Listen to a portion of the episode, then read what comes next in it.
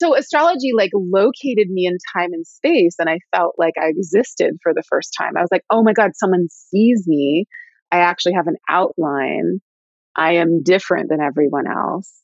And I'm made up really specifically and so is everybody else. So I got to try to be me and not anyone else here.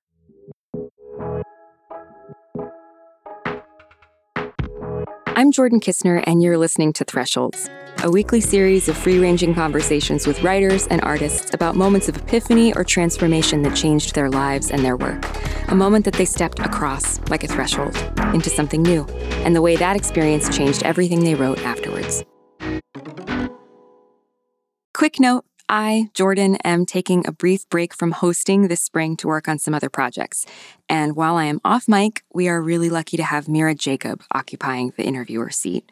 Mira is a novelist, a graphic memoirist, and an all around brilliant mind and excellent conversationalist. She was our very first Thresholds guest, and I have never stopped wanting to listen to her talk.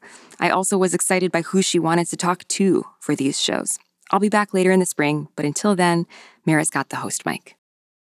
I read my first Chani Nicholas horoscope in 2014 and thought to myself, what the hell is this?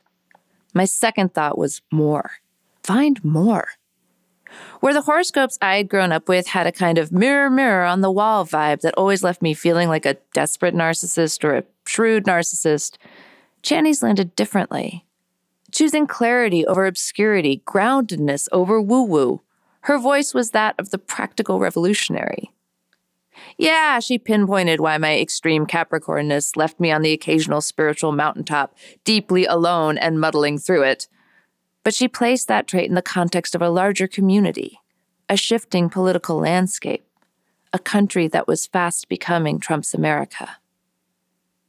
I clung to her words for the entire three years I drew my memoir about raising a brown boy here.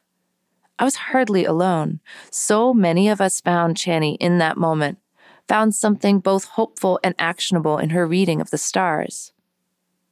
I still look to them at the beginning of each week as a kind of cheerful compass, a wink across the universe from a fellow traveler who wants us to understand how the sky at the time of our birth gave us our own unique imprint, and how that imprint can change the systems that are hurting all of us.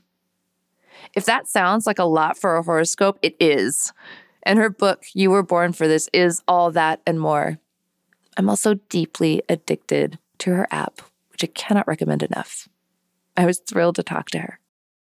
You know, I think meeting my dad's second wife's mother, her name was Anita Levin, and she was one of the meeting her was one of the most formative moments of my life because she was the first person that I met. I was 11 years old when we met. And she was the first person that I'd ever met that felt like an adult that was trying to be an adult, you know, like that an adult that was working on themselves and trying to help other people. And she was a Reiki master and was someone that was just like an incredibly wise and powerful person. And I think she was one of the first women that I met that was really in her power in a way that wasn't like my grandmother was really powerful but I don't think she was really conscious of her power or, you know, came out of kind of a different era. And when I met Anita, she was, she just had a presence about her that was very unapologetic and was clear. She made it clear that she was working on herself. Like there was a a conscious awareness to her. Like nothing got by her. And so I went from, you know, mostly being surrounded by adults that were trying to be unconscious and they were really in their addiction to meeting her and she was doing the opposite. And it made me feel for the first time in my life like another way is possible. This is so interesting because one of the there's two things that you're saying that um that honestly would not have occurred to me as a kid. And one is that is that this was an adult who I think you said was trying to be an adult, was showing mm. up as an adult. But mm-hmm. also part of that was that she's a work in progress. She's actively working on herself. Is mm-hmm. the, are those the two things? Yeah. Yeah. Had you and you said that other than this, other adults in your life had not kind of shown up that way. Did you just say that they were in their addiction? Yes. So most of the people I grew up in a small town that was very much a party and it was very much like the remnants of the 60s and 70s that just folded into the 80s and just kept going really but there, everyone was really trying to everyone was very much like a if we want to use like jungian terms like puer puella um, peter pan type characters. Everyone wanted to remain young and when you're caught in your addiction there's a lot of negating of responsibility, which is the antithesis of maturity. So when I met Anita, I was like, oh, this person feels mature in a way that is, and she was also very gregarious and funny and, you know, very much like, uh, also had a very youthful spirit. But I think it was about wanting to be accountable for who she was and what she did and the energy that she brought into the room. Whereas I grew up in a party, so everyone was just kind of broken into a million different fragments because you never know who you're going to get when you're surrounded by people that are in and out of being inebriated. Yeah. I'm so curious about the party and also who are you then at the party when you're growing up in it?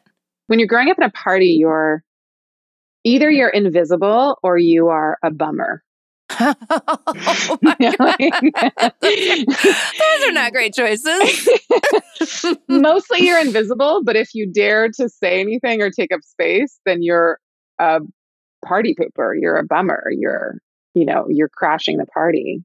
You're a voice of maybe not reason, but you're a voice that reminds the people that are in charge of you that they actually have a responsibility to someone besides themselves that they're not adhering to.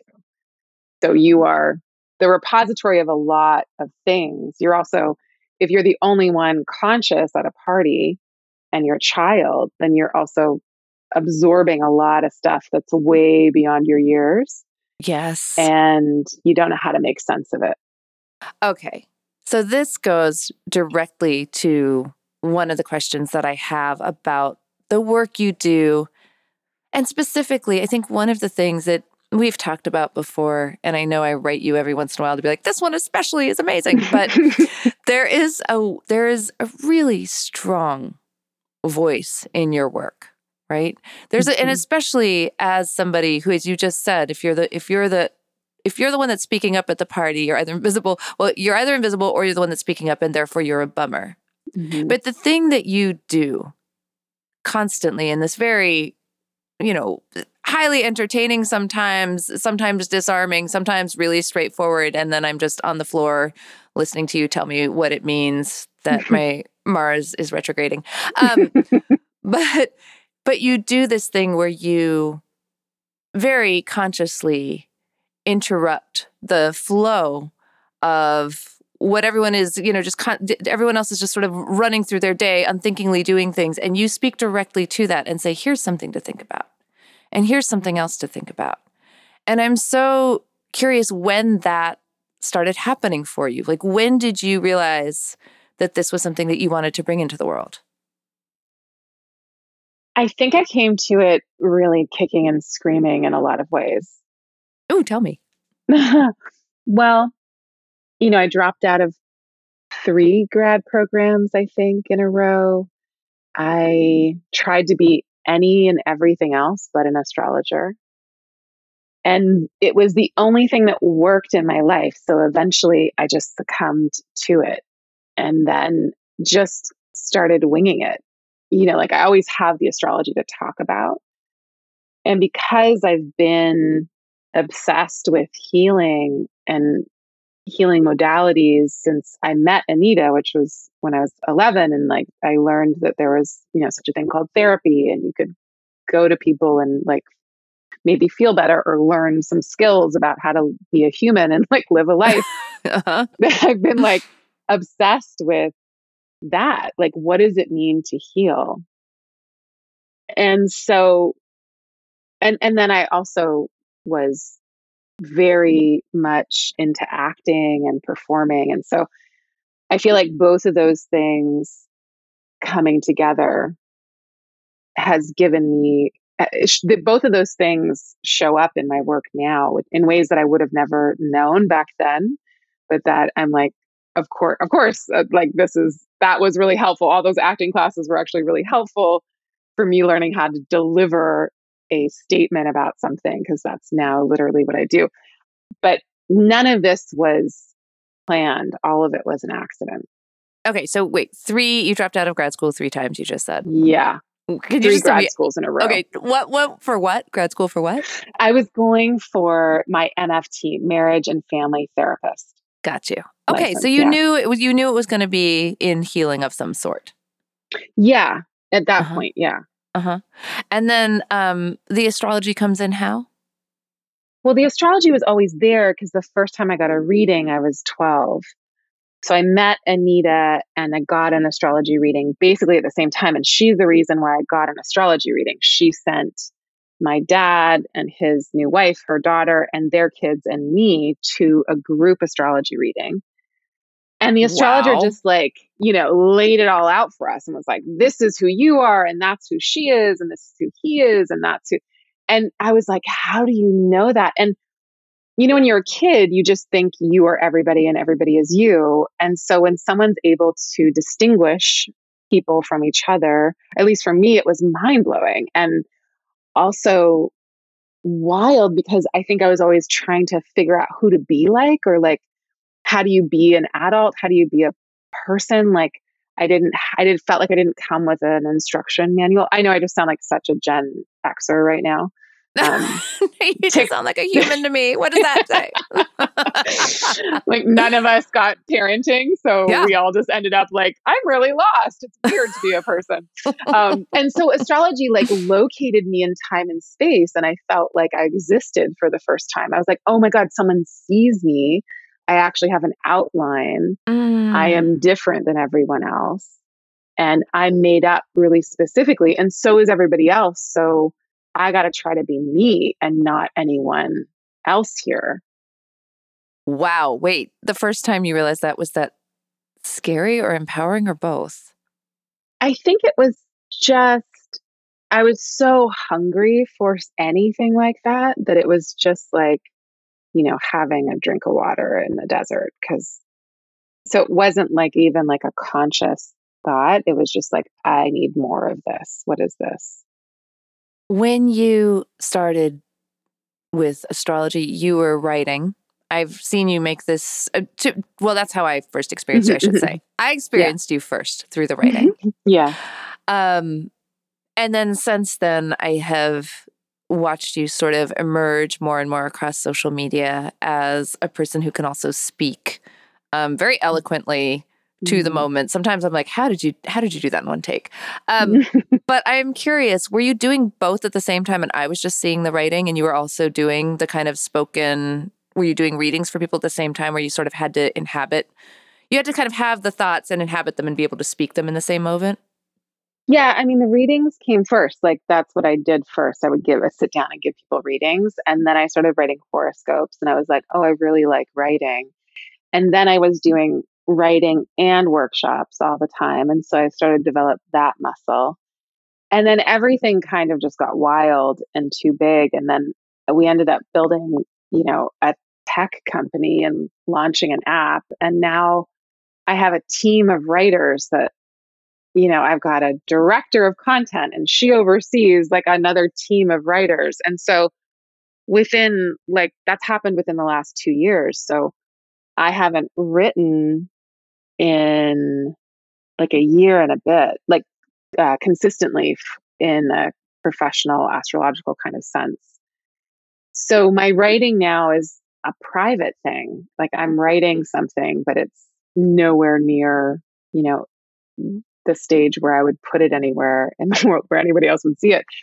So I'm writing for myself and I'm not quite sure what it's going to turn into. How is that? It's really, oh, it's so good, but it's so uh, intense and very cathartic, really healing because I'm just showing up and writing about what's going on for me that morning. And then I've got a kind of structure that I'm going to move into, but I'm not quite there yet. So I'm what I'm what I realized I was doing is I'm just like kind of pouring out whatever's there onto the page and then seeing how it's going to take shape and then and then I'll start writing into a structure. But I think I kind of just needed to like let out like a, a primal scream in writing form.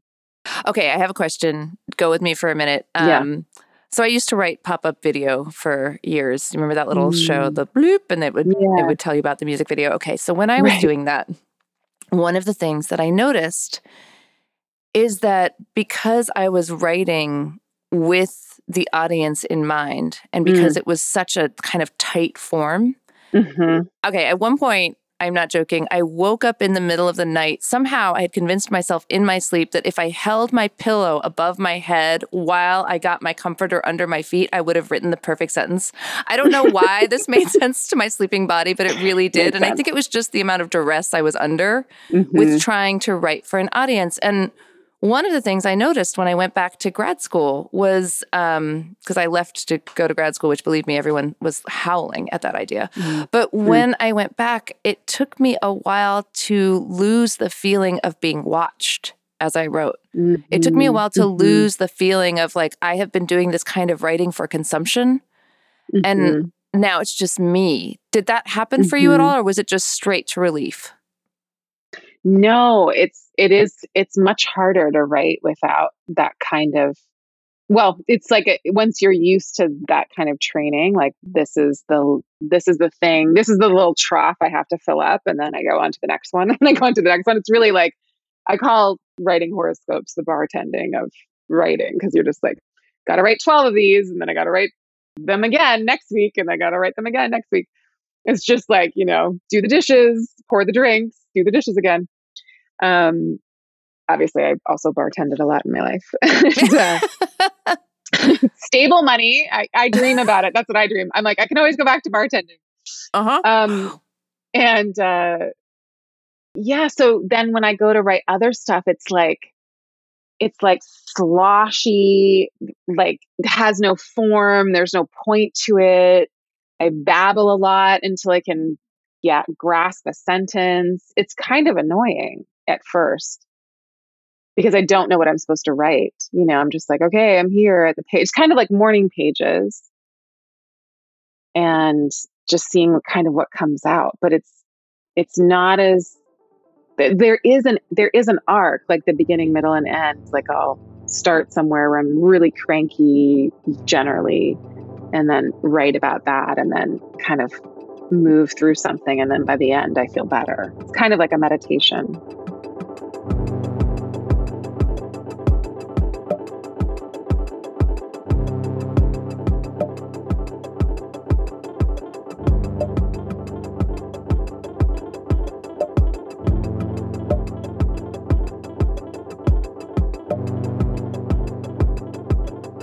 Right, I have I have some word questions for you. Just one of the things right away, and and you, um, I think this is one of your many bios. It's it says astrologer, astrologist is not a thing, or it used to say that.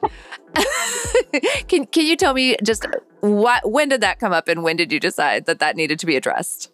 I don't know because I'm an asshole. Um, yeah, yeah, that's what I was thinking. People, no you know, like some people say astrologist. I don't know. I, there's a friend of mine who did a podcast on it. I haven't listened to it yet. There's a whole like discussion about it.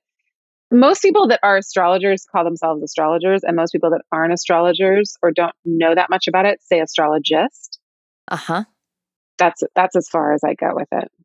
Okay, because I feel like for me, when I read that, not knowing you before I knew you, it was a tip off to this to the idea of the seriousness of the work. Honestly, I was like, oh, we can't we can't say astrologist. We have to stay astrologer, and this person knows that. And so now yeah. I'm signed up to know whatever else this person knows about this thing that I also don't know, right? it really did that kind of that the sort of magic work of like I am an authority and this is what I and I'll start here. I'll start by titling myself. Um, yeah. It just like rubs um, me the wrong way, you know, when someone says your name incorrectly and you're like, that's not how it's pronounced. That's how yes. I feel when someone says astrologist. But what do I know? Yeah. No, um, yeah. What do you know? Foremost astrologer. um, so the other question I have is because there are so many that I think of um, as kind of Chaniisms. My favorite is but and also. you were going to say that. I try not to say it anymore because I had like people like quoting me and making art about it. I was like, oh my God, it kind of meme. but it's but so yes. good. Tell me about but and also. Please tell me about but and also. Well, I'm such a fanatic about language. And I'm always trying to relay a message in a way that is going to speak to the people that I'm speaking to in my mind. And I'm never wanting people to remain in fear or think that anything has to end up in one specific way. And because I'm not talking to people in person, I'm just like babbling away in my recording booth and trying to translate the astrology to them. I want to like open, I want to keep us open to how things can turn out and to what we can do with the moment. But mostly it was just an unconscious thing. Um, have you ever had anyone get upset with you about oh my God. a horoscope? Everyone's upset with me. the world is a place of people that are upset with everybody. Um, yeah, I get people all kinds of upset with me about all kinds of things. Always, always have. Because they feel that you've doing something wrong. If, okay, okay, but is that it? When they get upset with you, is it because they they feel like you've prescribed a future that they don't want, or what is the general level of upset about? Yeah. Generally, people are like, "Why don't you just stick to the astrology, lady, and stop talking about politics. Which I, I think saw that yesterday. Hilarious. Mm-hmm. Yeah. Oh, yeah. Did someone say that to me yesterday? Yeah. Um, I think it's hilarious because politics are people, and they that it is how we live and exist in the world. We live in structures and systems. So I just don't. I'm like, that's so funny that you would want me to not talk about how what impacts us like our our what holds us here like what uh-huh. yeah so that's what people mostly get upset with me about which i love because it means they had an expectation of who i was and what my work was about i don't know how they missed that piece but i love making people i love disappointing people in that way. I think it's really important for me to be, be disappointing to you because yeah. you don't know me and you shouldn't you know think you know anybody. And I think when you get disappointed with someone, you weren't seeing who they really were in the first place. So, especially when it's with a stranger, you know, it's different if you know somebody, but if it's with a stranger, it's like, yeah, I'm complex and disappointing and it's that's good for you. This is this is by the way, this is hitting me in all the therapy spots. Just want to say I had to like hold that one for a minute.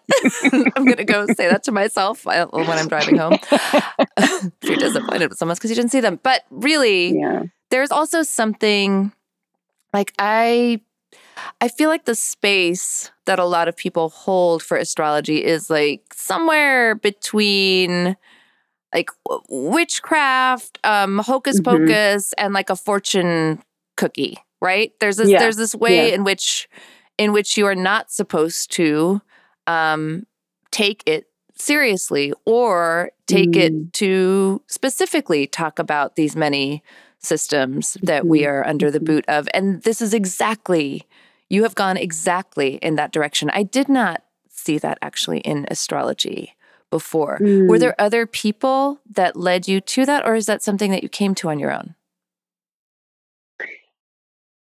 I have a really hard time being anything but who I am. So, and that's a very fortunate and very unfortunate quality about me that um, if I'm going to do anything, I'm going to be really honest about it. And so when I started writing, I was like, it was because I saw things in the world that were reflected in the astrology. And I've always been a person that's really interested in the world and also in injustice. And because I grew up in the way that I did, where no one wanted to see the truth, my whole being is bent towards but look at this thing. This is what's causing us pain, or this is where the suffering is. Why don't we look here and solve it? Because I'm I'm still trying to like fix my, you know, it's part of my way of being in the world because I was trying to deal with my own trauma, I think. So there's there's like a lot of similarities between growing up in a family system, which, you know, most of us do, that you're like, oh my God, I can't believe the whole family is ignoring this thing. And looking at the larger system and how brutal it is and saying, how do we live like this? Like we could fix this. And that frustration, you know, I had and a lot of us have as kids is like we grow up and we're like, okay, I'm going to try to do something about this. And so that was how I got into writing because I was like, well, my lens is astrology, but I'm looking at all this other stuff and they match in this really specific way. And that I found interesting. And so I think it was just always part of my own therapeutic process to talk about what is not working and what could be. Do you remember when you wrote your first horoscopes? I yeah, uh, yeah. I would write, I think, blog posts more. Like I would write Mhm. about about what was going on, and then I would, and then I started writing horoscopes, and they were just so long and unedited and rambly and horrible. I'm sure. and then I started to like convince my friends to edit for me, and it was like a long process. And then when Sonya and I got together, she became my editor and saved me, and anybody who wrote who read me. We are talking about your wife, Mm-hmm. Yes. who, right? Um, just Yeah. just in case people don't know, Yeah. um, who also shares this same need to both truth tell and interrupt and rethink the structures. Yeah, Mm-hmm. Yeah, fair? she is that a is. fair way to say that? Yeah, Sonya Passi. She is the CEO of our of the company Chani Nicholas Incorporated that does the app and all the other things. And then she also runs a nonprofit called FreeFrom, and sh- that nonprofit works at the intersection of gender based violence and economic security or economic injustice via gender based violence. And she is a brilliant thinker and activist and doer that knows how to solve and make way for systems change, I think. Yeah. She moves right to solution. Yes, I know this too. I love it. it. Is it is it is one of her amazing qualities, right? Yeah. Um, yeah. to sort of see through it. And I sometimes think like, how did these two people meet each other? It's amazing. Um, were there actual lightning bolts around them? But I think the thing that you're the thing that you're saying about when you were first writing the horoscopes, I'm really curious about how long it took you to feel like, oh, this is my this is my voice. I have found my voice because I know that for me, like even when you were saying that, oh, it was long and it was rambling and it wasn't really the thing. And then there's so there's that person. And then there's the person right now who if I were to say, Chani, you have to write the 12 horoscopes right now, you would know how to go into a room and Mhm. dial it in right away, right? Mm-hmm. Yeah. So the the gap between those things. I'm always so curious about this because it's always to me about how did at what point did you understand no this is my voice and this is the thing I have to say. Like this is where I feel like I'm most at my true purpose. How far into it did you feel that feeling? Mm. I don't. The what I know for sure is that you have to do things at least a million times before you have any idea what you're doing. And like every time you do something that you're going to do again, like sit down and write 500 words or sit down and write 12 horoscopes or whatever the thing is that you're doing, every time you do it, you're energetically coding your system for the kind of time, talent, energy, thought, whatever it's it's going to take physical energy, emotional energy, intellectual energy, all of it. And so I just know that every time I do something that's repetitive, I'm mapping that in my being and that it's going to be easier next time and clearer next time. Just a little tiny, like nano fraction easier, but enough to to have like a little bit more flow. And it doesn't mean that some days writing isn't like just an avalanche of despair and hardness, and then other days it's like, oh, okay, I wrote those really quickly, or I wrote that thing really quickly.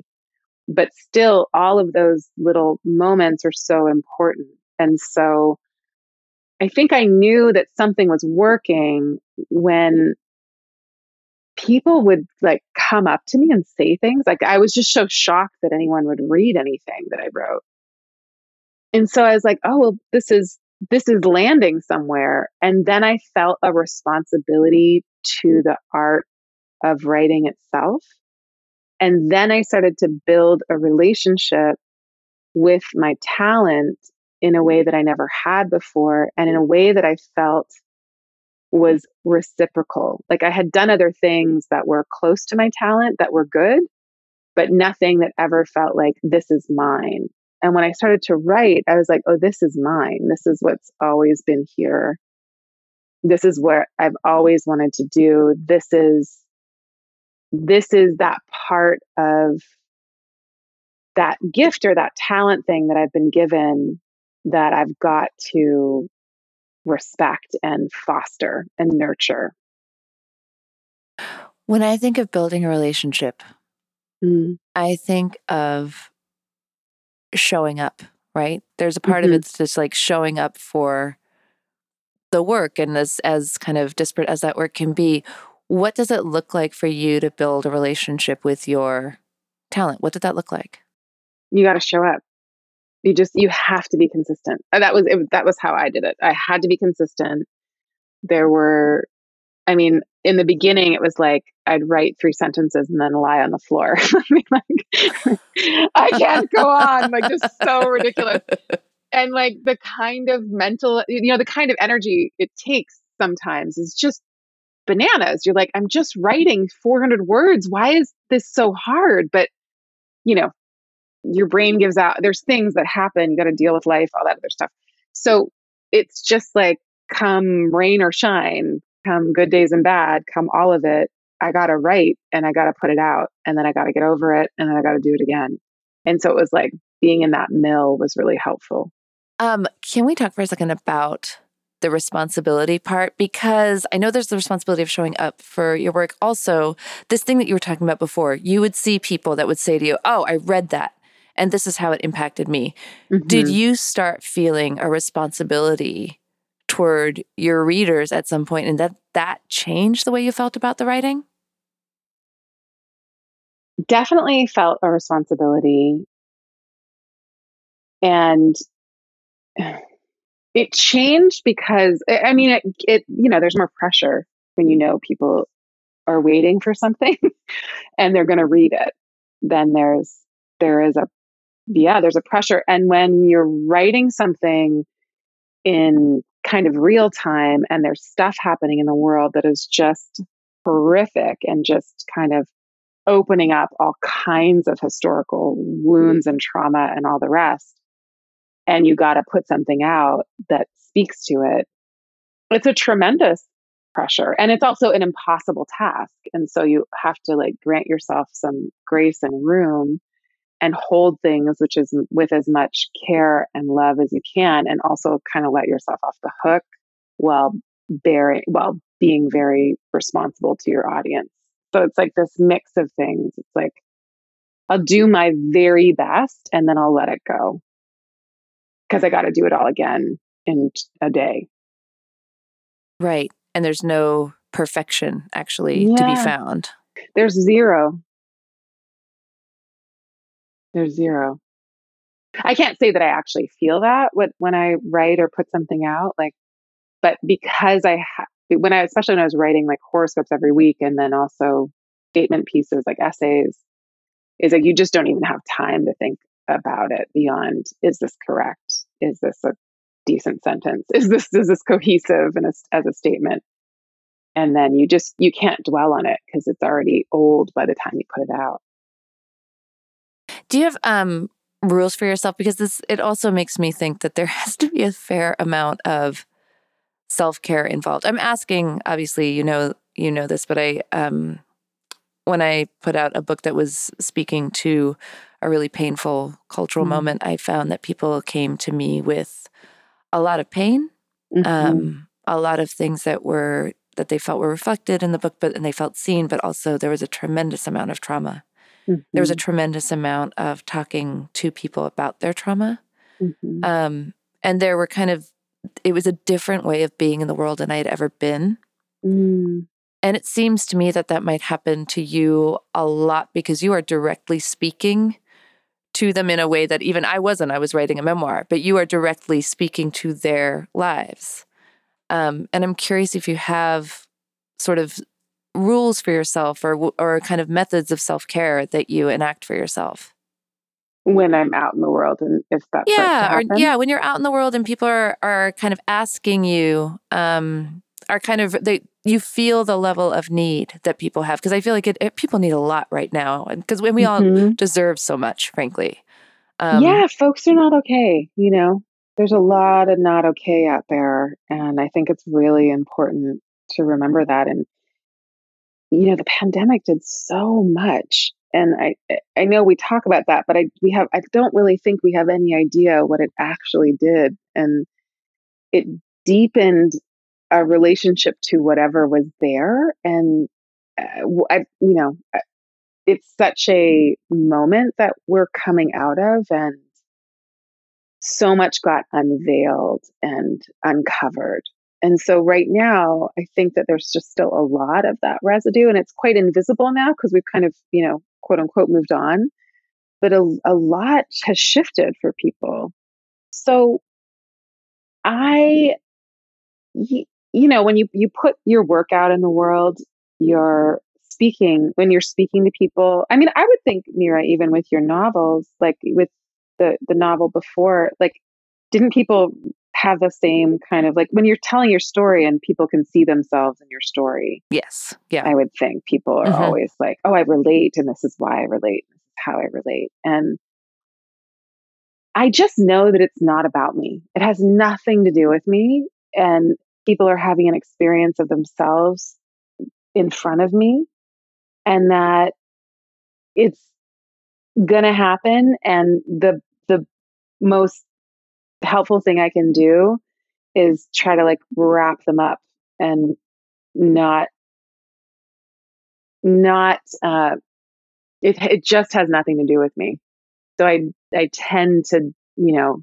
give it back to them and I think it's really important for artists not to take that home. And also just to honor the the, the person in front of you and what's happening for them, but to not feel like it's yours to solve or carry or anything. It's like a human having a human experience. And it's, you know, when you see somebody that's like famous or their work has touched your life, it's just like a kind of thing that happens in us because we're human and we've felt so touched by that work. And so there's a beauty to it and there's definitely things that can feel exhausting and there's definite need to take care of yourself. I mean, I, but I'm not like y'all. Like I'm not like uh, you know, y'all are on these circuits. you go to conferences. you are in front of people like night after night after night. Like uh, my writer friends, like poet friends, like the kinds of audience interaction that y'all have it, i don't i don't have it in the same way so i can only imagine what that is like when you you know put out a body of work like that that is so personal and so impactful for people to receive that then you're just like, you know, signing books and you're there and people can emote everywhere. And I mean, I will say you're right that we're that we're out in terms of the impact of the work. I know people who who quite literally align their days with when you're releasing. You're right when you're releasing your next like the week's horoscope. So you know, yeah, no pressure there. Really, no pressure. But I'm not in front of audiences and so, like in that in in person in IRL. Right. You are on Yeah. social media a lot though. Yeah, but I don't see those people. Like I don't I don't know you. I don't read the comments. I got I got so much to work. Like I got so much to do. I can't, you know. Wait, do you really not read the comments? Most of the time no. Oh, I love this for you. I am not here to manage people's everything. Do you think you got better at that as your reach Yeah. grew? Yeah. I think it was just don't you think like when social media happened, especially again for us Gen Xers who didn't grow up with it, but like when it happened, I think all of us felt this like personal responsibility to talk to people on the internet. And then you're like slowly like, oh, I can't talk to these people. I can't talk to every like this is ridiculous. Like even if you have, you know, 10 followers or something, like if you don't know them, you can't just have conversations with strangers online and get anything done in your day. Yeah, and I also live with this real juncture. I wonder if you do too. Like I remember I remember life before, but I truly do. I remember Yeah. life before the phones. I remember life before. So I remember the emotions that you did not perform for anyone. Yes. And Oh I my goodness. remember Yes. moving through whole emotional states that were in no way packaged for anyone else's consumption. Oh my God. Exactly. And so part of like I guess part of what I'm asking about a little bit is because it is so jarring to me um Mhm. this idea that that you that you're supposed to take other people's emotions and help them package them um Mm. and help them make sense of them and you're as you concurrently narrate your own like it just feels like a lot of hats right Yeah, that's not it. that's not it You're not a therapist. That's not your like that's that's not your role. Your role is as as writer, as artist, as commentator, as storyteller.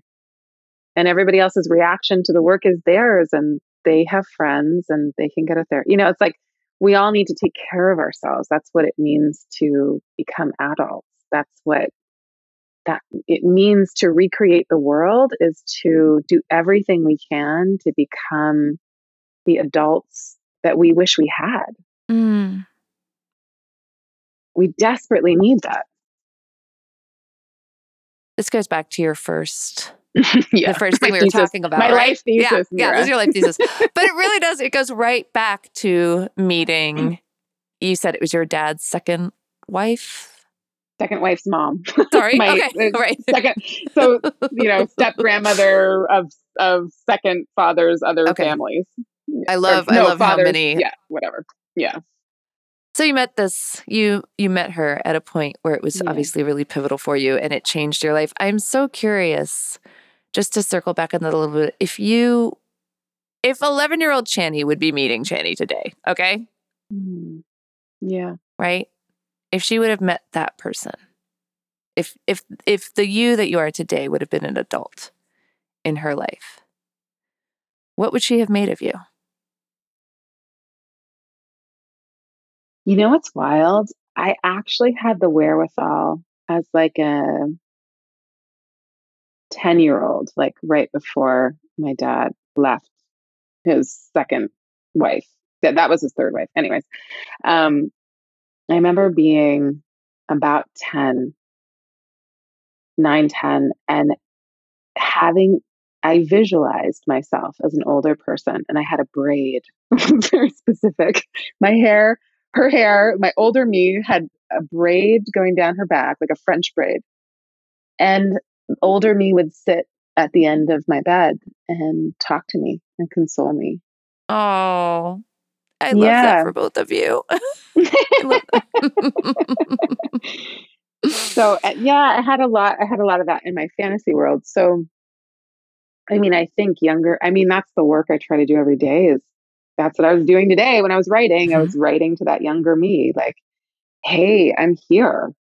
I love you. Like, I'm going to give you everything you need. Like, you don't have to look anywhere else for it. No one else is going to give it to you, actually. And I know you didn't get it from anybody else, but I'm here to give it to you. And it's like the work of talking to those young parts of self that didn't get what they needed is like one of the most important things that I can do in my day is talk to those parts of me and just be like, I know you didn't have it, but all I can do right now is be what you didn't have and be relentless in my ability to hold space for you and remind you that you can relax now and you're safe. Like I'm safe. Thresholds is produced by Jordan Kisner and Drew Broussard. Music and editing by Lora-Faye Åshuvud of Arthur Moon. Our art is by Lorelei Grossman. Special thanks to our hosts at LitHub Radio. You can find more about our show, listen to past episodes, and get in touch at our website, thisisthresholds.com. Don't forget to rate and review our show at Apple Podcasts. Thanks. We'll see you next week.